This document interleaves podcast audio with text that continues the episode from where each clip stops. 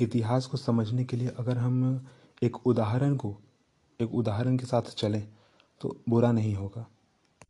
आज की इस दौड़ती, भागती हुई दुनिया में जल्दी कोई काम करना बहुत ही ज़रूरी हो गया है। रेलगाड़ी, चाहे इंटरनेट हो, चाहे रेलगाड़ी हो, चाहे बसें हो, चाहे ट्रक हो, चाहे अपना कोई पर्सनल बाइक हो, पर्सनल गाड़ियाँ हो, दो चकिया ठीक है? तो क्या ये जो चीज़ें हैं क्या पहले ऐसा ही था क्या? बिल्कुल ऐसा नहीं था। आज के अगर छोटे बच्चे से अगर ये क्वेश्चन पूछा जाए कि बेटा ज़रा बताओ कि जो फल सब्ज़ियाँ हैं, जो अंडे हैं, वो कहाँ से आते हैं? तो सीधा तुरंत आंसर करता है फ्रिज से आते हैं। पर क्या ऐसा तो नहीं है ना? ये सच तो नहीं है।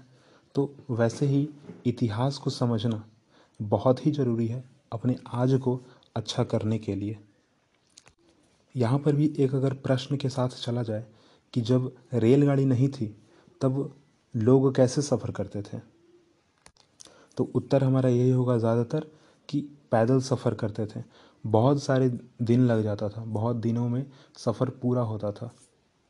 इतिहास में अगर इसी चीज़ को क्रमबद्ध किया जाए तो सबसे पहले लोगों को पता भी नहीं था कि पहिया क्या होता है। पर जब उन्होंने किसी लुढ़कती हुई चीज़ों को देखा, तब उन्हें लगा कि नहीं, ये हम इस चीज़ को इस्तेमाल कर सकते हैं। हम इसे पहिया कह सकते हैं। फिर उसके बाद उन्होंने उसे जानवरों के साथ बांधना प्रारंभ किया। उससे एक गाड़ी का निर्माण किया। उस गाड़ी को जानवरों से बांधा। उसे आगे चलकर बैलगाड़ी का नाम दिया। बैलगाड़ी के पहियों को भी अलग अलग तरीके से अलग अलग चीज़ों से बनाया गया। जहाँ सर्वप्रथम पत्थरों से बनाया गया था, वहीं दूसरी बार लकड़ियों से बनाया गया।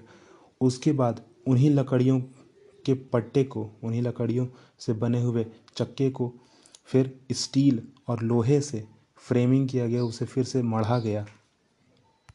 उसके बाद उन्हीं चक्कों को, जब हम प्लास्टिक और और भी बहुत सारी ऐसी चीज़ों के बारे में जानकारी मिली हमें तो फिर हमने उन्हें वो वापस बनाना प्रारंभ किया।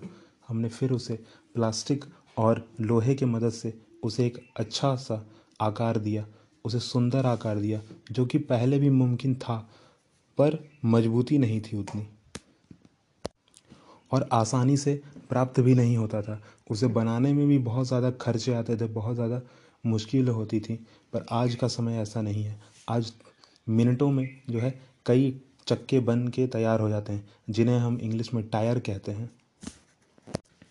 छोटे गाड़ियों के लिए छोटे छोटे चक्के और बड़े बड़े गाड़ियों के लिए बड़े चक्के इस्तेमाल और उपयोग के हिसाब से हम उन चक्कों को अपने तरीके से और अपने इस्तेमाल के हिसाब से बनाते भी हैं। जहाँ छोटे खिलौने में छोटे छोटे चक्के प्लास्टिक के लगा दिए जाते हैं, वहीं बड़े बड़े इस्तेमाल किए गए इलेक्ट्रिक मोटर कारों में अपने आवश्यकता अनुसार जो है चक्कों को लगाया जाता है। जिससे आज की जो दुनिया है, वो एक जगह से दूसरे जगह आवागमन कर सकती है। और आसानी से आवागमन कर सकती है बिना किसी तकलीफ़ के। इस उदाहरण से हम यह समझ सकते हैं कि पहले का समय कैसा था और आज का समय कैसा है। पहले का समय जहाँ हमें यह तक पता नहीं था कि ये लुढ़कती हुई चीज़ क्या हो सकती है, इसे हम क्या बना सकते हैं, किस हद तक ले जा सकते हैं, पर आज उसी चीज़ से हम बहुत सारी ऐसी ऐसी चीज़ें बना देते हैं, बहुत सारी ऐसी ऐसी चीज़ों को हम अपने साथ उपयोग में लाते हैं, जैसे कि एरोप्लेन। एरोप्लेन के चक्के बड़े बड़े ट्रक के चक्के बड़े बड़े जो मशीनें होती हैं, उनको लाने, ले जाने के लिए जो चक्कों का इस्तेमाल किया जाता है, उन चक्कों की बनावट भी कहीं ना कहीं पुराने इतिहास से ही जुड़ी हुई हैं। अगर इतिहास में हमें पता ही नहीं होता तो हम आज इस चीज़ को बना नहीं पाते। अगर हम एक और उदाहरण को लें साथ में, जैसे कि स्पॉटिफाई फॉर पॉडकास्ट जो ये एप्लीकेशन है, इस एप्लीकेशन के माध्यम से हम बहुत सारी ऐसे ऐसे एप्लीकेशंस है प्लेटफॉर्म्स हैं जहाँ पर अपनी स्ट्रीमिंग कर सकते हैं, जहाँ पर अपना ऑडियो को स्ट्रीमिंग कर सकते हैं, अपने ऑडियो को बढ़ा सकते हैं, हम लोगों तक पहुँच सकते हैं। पर क्या पहले ऐसा ही था क्या? नहीं, बिल्कुल ऐसा नहीं था। पहले तो शायद इसके बारे में पता ही नहीं था। बहुत लोग तो सिर्फ़ वीडियोज़ और फोटोग्राफी ही जानते थे, पर आज ऐसा भी हो सकता है क्या है, इन सब के कारण ही हम जानते हैं। इतिहास अगर हमने पढ़ा है तो हमने आज को अच्छा बनाया है।